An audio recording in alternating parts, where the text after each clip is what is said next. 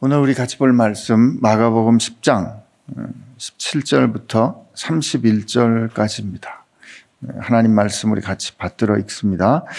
예수께서 길에 나가실 새한 사람이 달려와서 꿇어 앉아 묻자오되 선한 선생님이여 내가 무엇을 하여야 영생을 얻으리이까 예수께서 이르시되 내가 어찌하여 나를 선하다 일컫느냐 하나님 한 분 외에는 선한 이가 없느니라 내가 계명을 안 하니 살인하지 말라 간음하지 말라 도둑질하지 말라 거짓 증언하지 말라 속여 빼앗지 말라 내 부모를 공경하라 하였느니라.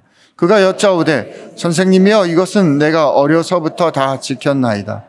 예수께서 그를 보시고 사랑하사 이르시되 내게 아직도 한 가지 부족한 것이 있으니 가서 내게 있는 것을 다 팔아 가난한 자들에게 주라 그리하면 하늘에서 보화가 내게 있으리라. 그리고 와서 나를 따르라 하시니 그 사람은 재물이 많은 고로 이 말씀으로 인하여 슬픈 기색을 띠고 근심하며 가니라. 예수께서 둘러보시고 제자들에게 이르시되 재물이 있는 자는 하나님의 나라에 들어가기가 심히 어렵도다 하시니 제자들이 그 말씀에 놀라는지라 예수께서 다시 대답하여 이르시되 얘들아 하나님 나라에 들어가기가 얼마나 어려운지 낙타가 바늘기로 나가는 것이 부자가 하나님의 나라에 들어가는 것보다 쉬우니라 하시니. 제자들이 매우 놀라 서로 말하되 그런즉 누가 구원을 얻을 수 있는가 하니 예수께서 그들을 보시며 이르시되 사람으로는 할 수 없으되 하나님으로는 그렇지 아니하니 하나님으로서는 다 하실 수 있느니라. 베드로가 여자와 이르되 보소서 우리가 모든 것을 버리고 주를 따랐나이다. 예수께서 이르시되 내가 진실로 너희에게 이르노니 나와 복음을 위하여 집이나 형제나 자매나 어머니나 아버지나 자식이나 전토를 벌인 자는 현세에 있어 집과 형제와 자매와 어머니와 자식과 전토를 백배나 받되 박해를 겸하여 받고 내세의 영생을 받지 못할 자가 없느니라. 그러나 먼저 된 자로서 나중되고 나중된 자로서 먼저 될 자가 많으니라. 아멘. 이 마가복음은 베드로의 기억, 어, 베드로의 증언을 이제 힘입어서 우리에게 전해진 복음서입니다. 그러니까 이 상황을 베드로가 경험한 그 심정이 많이 담겨 있지 않을까 이렇게 생각을 하면서 우리가 이 말씀 한번 봤으면 좋겠습니다. 사실 이 말씀에서 우리 어, 보고 생각할 것이 참 많이 있습니다만 오늘 그 중에 한 가지 어, 이 선한 젊은 부자 관원과 또 이 제자들 사이에 어떤 다름이 있었나 하는 이런 부분들을 여러분들하고 한번 같이 묵상하기를 원합니다. 사실 베드로 입장에서 보면 오늘 이 주인공이 되는 이 젊은이 한 사람이 좀 뭐랄까요? 고가왔을 것 같습니다. 왜냐하면 이 복음서 다른 복음서의 증언들을 다 살펴보면 이 젊은이 이 사람은 젊은이였는데 부자였습니다. 그리고 관원이라 그래요. 관원이면 젊은데 부자이고 관원이다. 그리고 오늘 와서 보면 예수님 앞에 기꺼이 꿇어 엎드릴 줄도 알고 내가 무엇을 해야 영생을 내가 유업으로 받을 수 있습니까? 하는 영적인 관심도 있습니다. 참 괜찮은 친구입니다. 그리고 여기 보니까 예수님이 그 청년을 바라볼 때 사랑스럽게 바라보셨어요. 근데 지금 이 일을 바라보는 베드로는 어떻습니까? 변방 출신의 어부의 별로 이, 이, 이 관원도 아니고 별로 이렇게 자랑스럽지 않은 그런 사람들, 그런 출신 아닙니까? 그러니까 이, 이, 출신이 다른 거에서 이렇게 서로 좀 부딪히는 그런 게 있지 않았을까 하는 생각을 좀 해봅니다. 워낙 제 속이 좀 좁아서 그럴지도 모르겠어요. 근데 이제 여기 보니까 이 젊은 부자 권한이 와서 예수님 앞에 이렇게 꿇어 앉아 여, 쭙습니다 선한 선생님, 내가 무엇을 해야 영생을 얻을 수 있습니까? 이렇게 여쭙습니다. 이때 이 선한 선생님이여라고 이 젊은 관원이 부르, 부르잖아요. 근데 예수님께서 조금 어, 힘든 대답을 하십니다. 우리에게 힘든 대답이에요. 내가 어찌하여 나를 선하다 하느냐? 하나님 한 분 외에는 선한 이가 없느니라. 이렇게 말씀하세요. 우리가 알기로 예수님은 선하신데, 그죠? 예수님은 완전히 선하신 분인데, 왜 예수님이 하나님 한 분 외에는 선한 이가 없다. 이렇게 답하셨을까?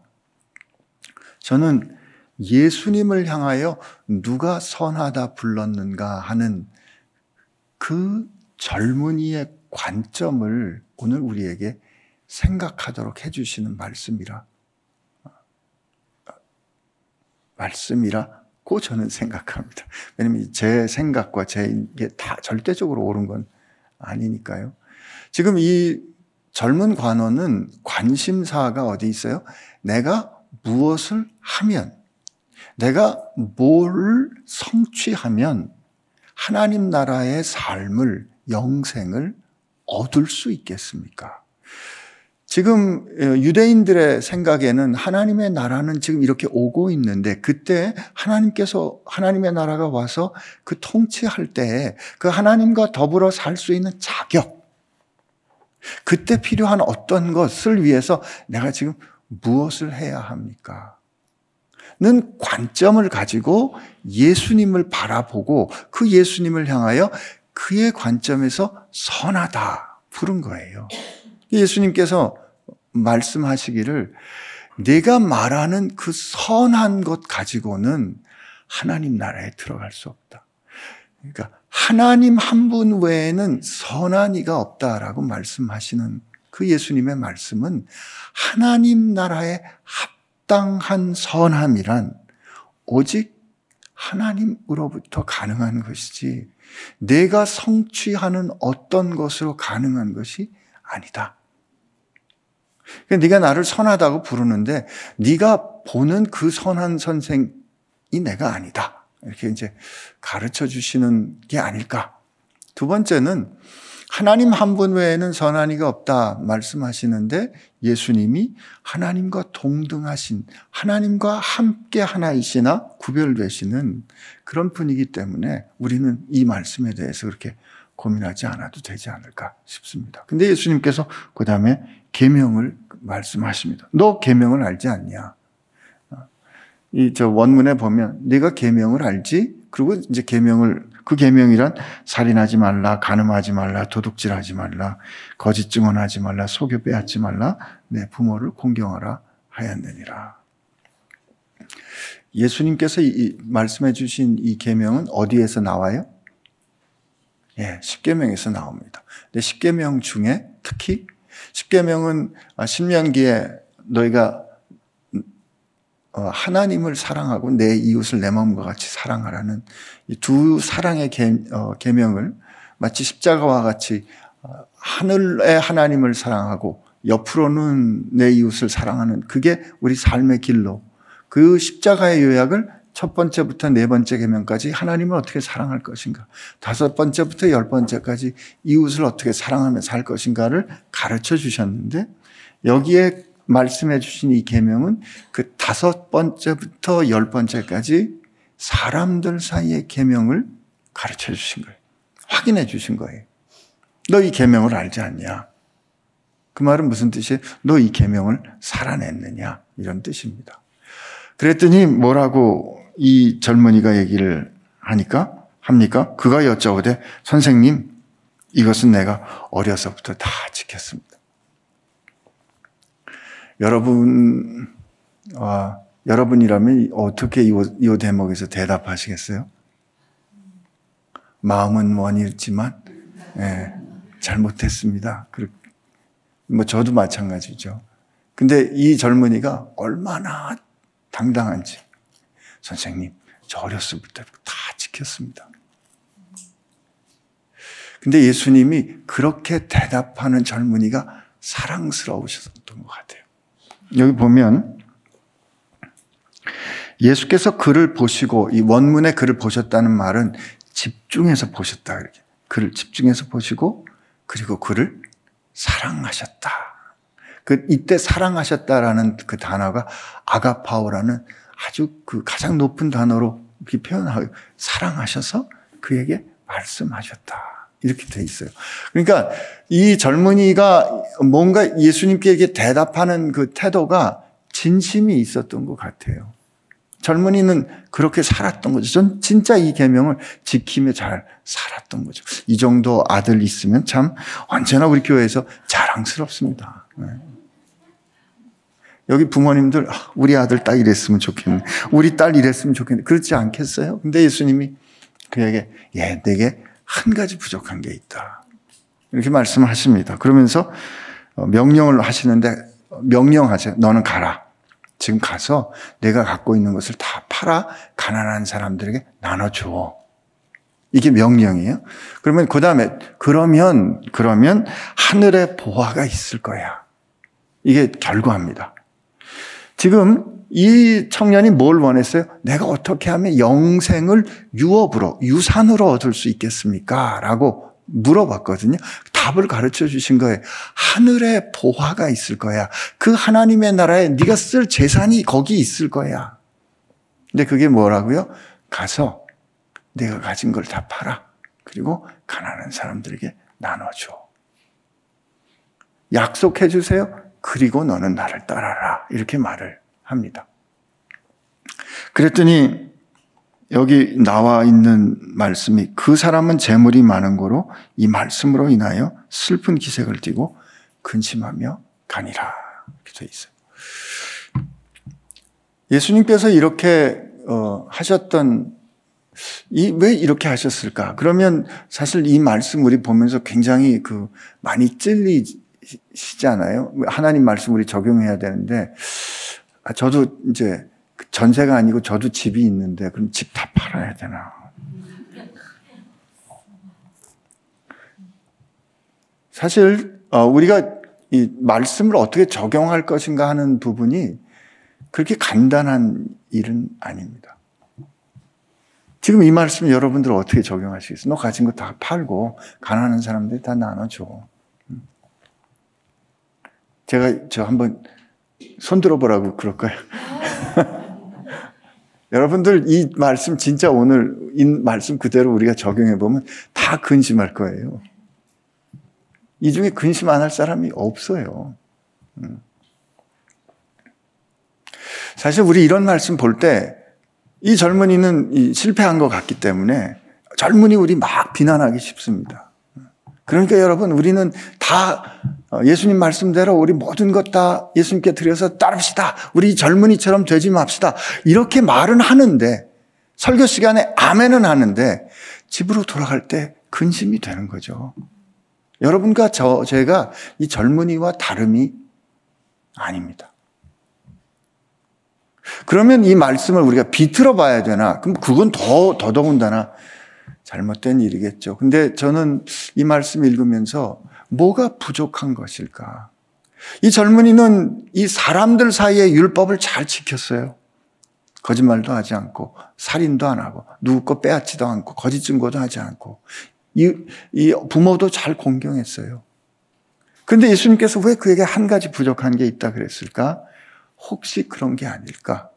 그가 그렇게 모든 계명을 잘 지킨 이유는 다 누구를 위해서였어요? 자기를 위해서였던 거죠.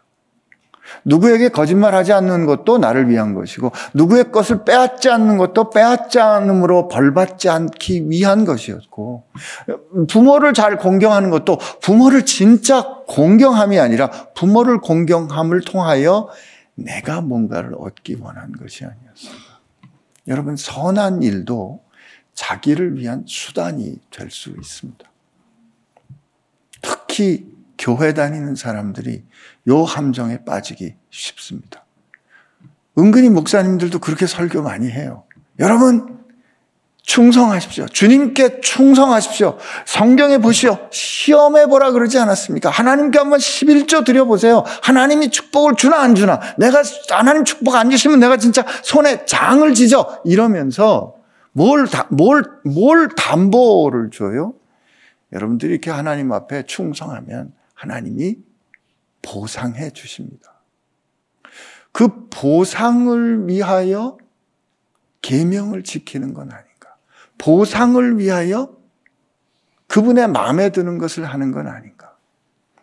여러분 한번 입장을 바꿔서 생각해 볼 때 누군가 나를 사랑한다 하고 누군가 내게 좋은 말을 하고 누군가 나를 잘 대해 주는데 사실은 내게 있는 어떤 것을 얻어가기 위해서 그랬다 그러면 그 진심을 알고 나면 어떻겠어요?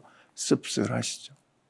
예수님이 그냥 한 가지 말씀하신 게 너 진짜 그렇게 내 이웃을 내 몸과 같이 사랑하라 하시는 하나님 나라는 말이야. 그렇게 살아야 하는 거야. 하나님 나라, 너 하나님 나라에서 영생 사는 삶, 영생이란 하나님 나라의, 하나님 나라의 질서를 따라 살고 싶은 그 영생을 살고 싶다 그랬잖아. 그러면 너 가서 내 가진 거 팔 수 있어야 돼.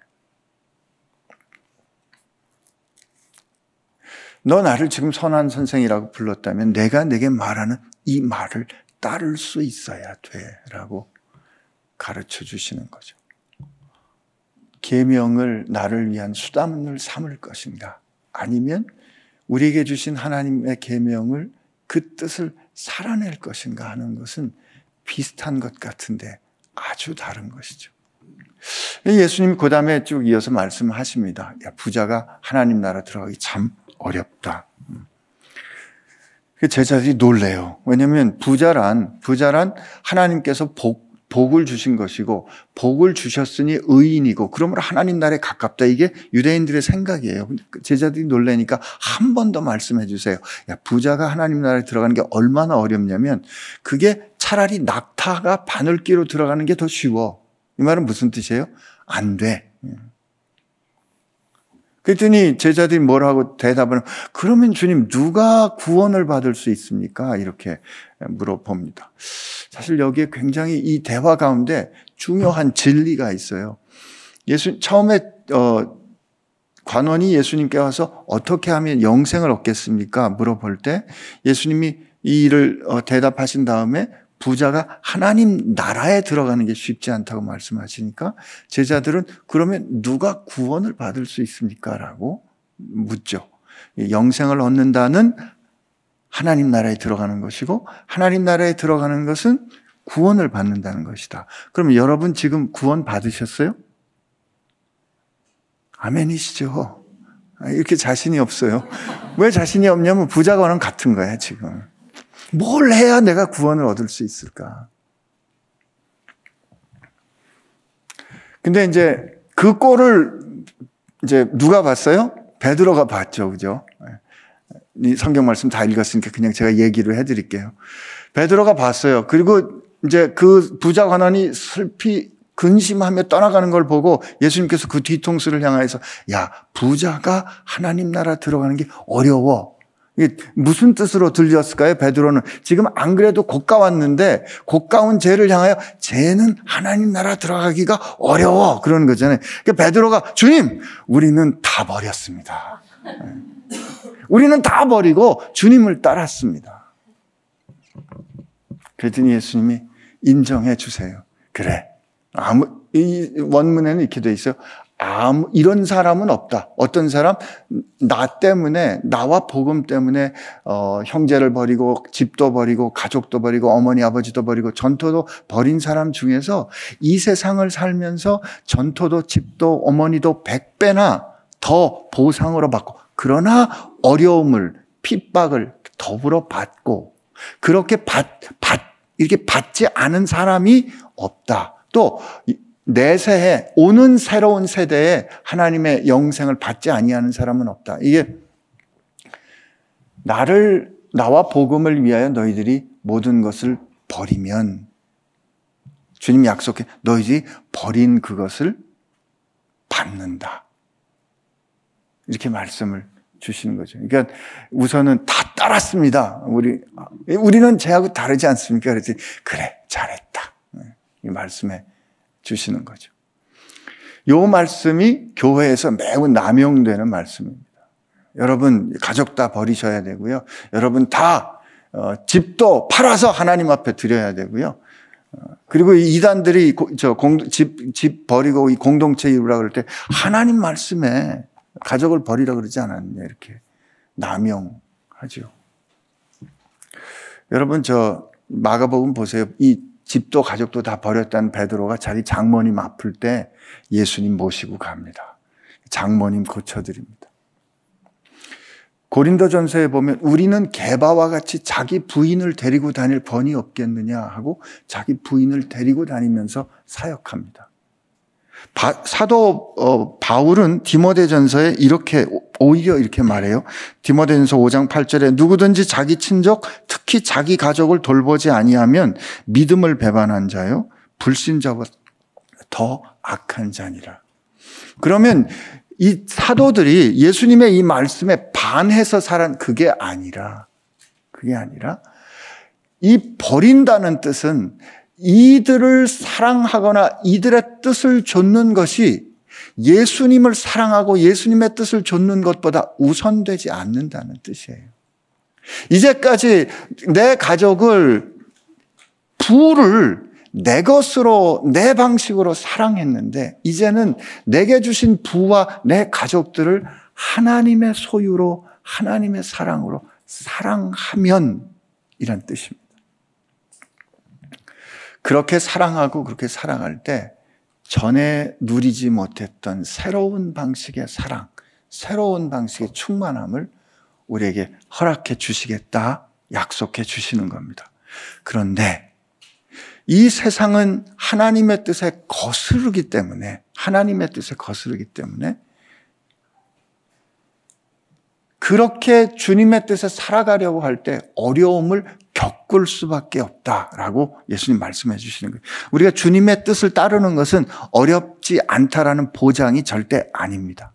오히려 분명히 말씀하세요. 내 뜻대로 따르면 너희가 어렵다라고 말씀해 주시는 거죠. 자, 말씀 정리해야 될 것 같은데요. 그래도 여전히 부자 건원하고 그럼 제자들하고 다른 거 아닙니까? 예, 다르죠. 뭐가 다른가요? 욕심이 없었는가? 부자 관원이 예수님을 쫓았을 때 자기 중심으로 계명을 지키고 자기가 뭔가를 얻으려고 했다는 거 우리 살펴봤어요. 그죠? 그러면 제자들에겐 그런 게 없었냐 이 말이에요. 모든 걸 다 버리고 주를 쫓았다 그랬는데 제자들한테는 그게 없었나요? 예수님 가버나움 가는 그 뒷길 쫓아오면서 제자들이 싸웠잖아요. 왜 싸웠어요? 누가 큰 가로 싸웁니다. 우리 내일 보겠지만 예수님 앞에 예수님 오시는 그날 예수님께서 성취하시는 그날 예수님 핵심 관계자 되게 해달라고 엄마 동원해 가지고 부탁해요. 제자들이요. 그리고 누가 더 큰가를 가지고 싸우는 게 언제까지 싸우냐면 최후의 만찬할 때까지 싸워요. 여러분, 자기에 대한 관심을 가지고 내가 뭔가 잘 됐으면 하는 생각은 이 젊은 관원이나 제자들에게 다 있었다고요. 그러니까 우리도 괜찮다 이거예요. 뭐가 차이예요? 예수님 곁에 머물러 있었는가? 그렇지 않은가의 차인 거예요. 여러분, 이 제자들은 자기들이 여전히 욕심이 있고 자기들이 여전히 부족하고 그 나중에 사도행전과 바울 서신서를 쭉 보세요. 베드로가 그렇게 그 은혜를 깨닫고 성령 충만했는데도 그는 여전히 실수하고 어려운 일을 겪어요. 그러나 마침내는 주를 위하여 생명을 놓는 그 자리까지 가잖아요. 뭐가 뭐가 누가 그렇게 했어요? 그의 그의 능력과 그의 결심이 그렇게 한 것이 아니라 그를 끝까지 품어주신 예수님 곁에 머물러 있었기 때문에 그런 거예요. 우리에게 부족한 것이 있다면, 혹시 우리에게 부족한 헤아림이 있다면, 오늘 내가 하나님과 더불어 살아가는 그 삶에 있어서 내가 뭔가 해야 주님이 나를 사랑하실까 하는 그 헤아림은 여전히 그럼에도 불구하고 우리를 주님 곁에 머무르게 하시는 주의 사랑을 깨닫지 못하는 게죠. 여러분, 이 젊은 관원과 제자들의 차이는 그럼에도 불구하고 그 모든 연약함에도 불구하고 주님 곁에 머물러 있었는가? 그렇지 않았는가에 있습니다. 그러므로 여러분 오늘 여러분의 부족함, 나의 부족함 우리 깨닫고 꾸지람을 듣더라도 주님, 전 다른 데 가면 못 삽니다. 오늘 그냥 주님만 따라갈래요. 예, 저 부족한 거 아시잖아요. 우리 같이 기도할 텐데요. 오늘 어, 이 기도 제목 가지고 기, 어, 같이 기도했으면 좋겠습니다. 주님, 제가 저 자신을 보면 어, 제자들보다는 이 관원에 더 가깝습니다. 이거 잘 압니다. 그러나 주님, 저 그럼에도 불구하고 주님 곁에 머물러 있을래요. 주님 곁에 머물러 있도록 해주셨으니까 오늘 주님 은혜 의지하며 살게 해주세요. 이렇게 우리 한번 같이 기도하겠습니다. 같이 기도합시다. 하나님 감사합니다. 오늘 우리로 주의 은혜 깨닫게 해주셔서 감사하고 하나님 우리로 주님 은혜 어, 무엇인지 다시 한번 생각할 수 있도록 해주셔서 감사합니다. 하나님 세상을 사는 동안에 하나님 우리가 주님 앞에 뭔가 해드려야 주님 앞에서 뭔가 우리가 이루어야 주님의 사랑을 이루는 줄로 주님의 뜻을 이루는 줄로 주님의 사람다운 것으로 생각할 때가 많이 있습니다. 하나님 우리로 주의 일을 할 수 있게 해주셔서 감사합니다. 하나님 우리로 주의 뜻 이룰 수 있도록 해주셔서 감사합니다. 그러나 그 모든 것이 다 주의 은혜 주께서 우리에게 주신 은혜인 것 깨닫는 사람들 되게 하여 주옵소서. 주 주님 도와주시옵소서. 주님 도와주시고 우리가 주님 앞에서 그렇게 주의 은혜로 서는 존재인 것을 깨달아서 세상에서 교회가 세상에서 교회가 교만하지 않도록 하여 주옵시고 세상에서 교회가 거칠지 않도록 하여 주옵시고 은혜를 아는 사람, 은혜로 서는 사람, 은혜로 사는 사람 될 수 있도록 주여 도와 주시옵소서. 우리 한 번 더 주의 사람 된 교회를 위하여 같이 기도하기 원합니다. 하나님, 우리가 우리의 신앙을 내 욕심을 채우는 수단 삼지 않게 하여 주옵소서. 하나님 앞에 나아가서 하나님 내가 이걸 지켜드릴 테니까 하나님 이거 들어주세요 하는 태도가 아니라 내 이 모든 연약함에도 불구하고 나를 사랑하여 주신 그 하나님의 은혜 때문에 하나님 감사합니다 라고 은혜로 주님 앞에 나가는 사람들 교회 되게 하여 주옵소서. 하나님, 내가 원하는 것을 얻기 위하여 주의 말씀 순종하는 것이 아니라 다만 결과는 주께 맡겨 올려드리고 오늘 내게 주신 말씀 순종하는 그 은혜를 누리는 교회 되게 하여 주옵소서. 이렇게 주님 앞에 한번 우리 교회를 위하여 같이 기도하겠습니다. 오 하나님 아버지 이 시간 주님 앞에 구합니다. 하나님 교회가 세상 가운데서 빛으로 소금으로 서야 하고 정말 주님의 은혜를 누리는 사람, 주께서 주신 은혜를 받은 사람, 주께서 주신 사랑을 받은 사람, 주께서 주신 생명을 누리는 사람, 그런 사람으로 세상에 살아야 하는데 하나님 여전히 우리는 주님 앞에서 거래하려고 하고 여전히 우리는 주님 앞에 조건을 가지고 나아가고 여전히 우리의 기도와 우리의 헤아림과 우리의 선함에는 우리의 만족과 우리가 원하는 것을 이루려는 생각들이 있음을 주님 앞에 고백합니다. 주님 우리의 부족함과 우리의 어리석음과 하나님 우리의 완악함과 우리의 이기심과 주님을 온전히 의지하지 못하고 주님을 온전히 신뢰하지 못하는 우리의 불신앙을 주, 주님 용서하여 주옵시고 하나님 이렇게 하는 것이 열심이고 이렇게 하는 것이 주님을 사랑인 것처럼 속았던 어리석음도 주님 앞에 고백하오니 주님 용서하여 주옵소서 주님 용서하여 주옵소서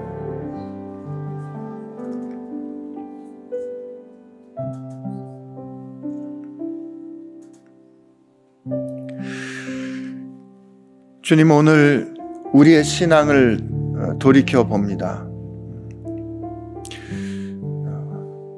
정직하게 말씀과 주님 앞에서 우리 자신의 모습을 보면 여전히 우리는 못났지만 제자들 같았으면 좋겠는데 여전히 우리는 근심하며 주님 곁을 떠났던 이 관원과 같지 않나 아니 그런 모습을 주님 앞에 발견합니다.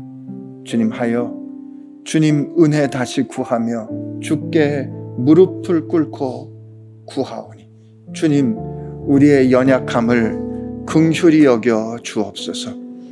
하여 주님, 우리가 주님과 세상 앞에서 이루어낼 수 있는 어떤 성취와 공로를 의지하고 신뢰하는 것이 아니라 정직하게 주님 앞에 날마다 넘어질 수 있는 우리 자신의 모습을 고백하면서 그럼에도 불구하고 나를 먼저 사랑하신 주님의 은혜를 의지하는 믿음의 사람들, 주를 따르는 사람들 되게 하여 주옵소서. 오늘 하루도 그 은혜에 의지하여 주님, 주님의 은혜에 의지하오니 은혜로 나를 이끌어 주옵소서. 내 삶의 모든 것도 주의 뜻대로 이루어 주옵소서.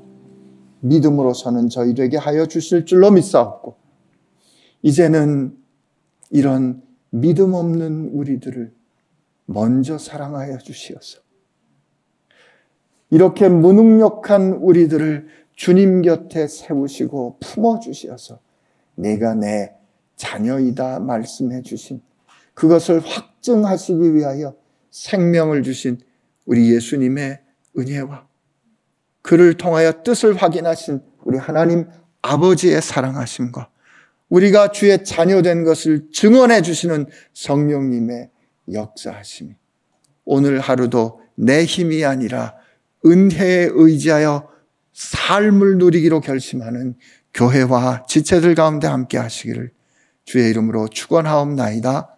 아멘.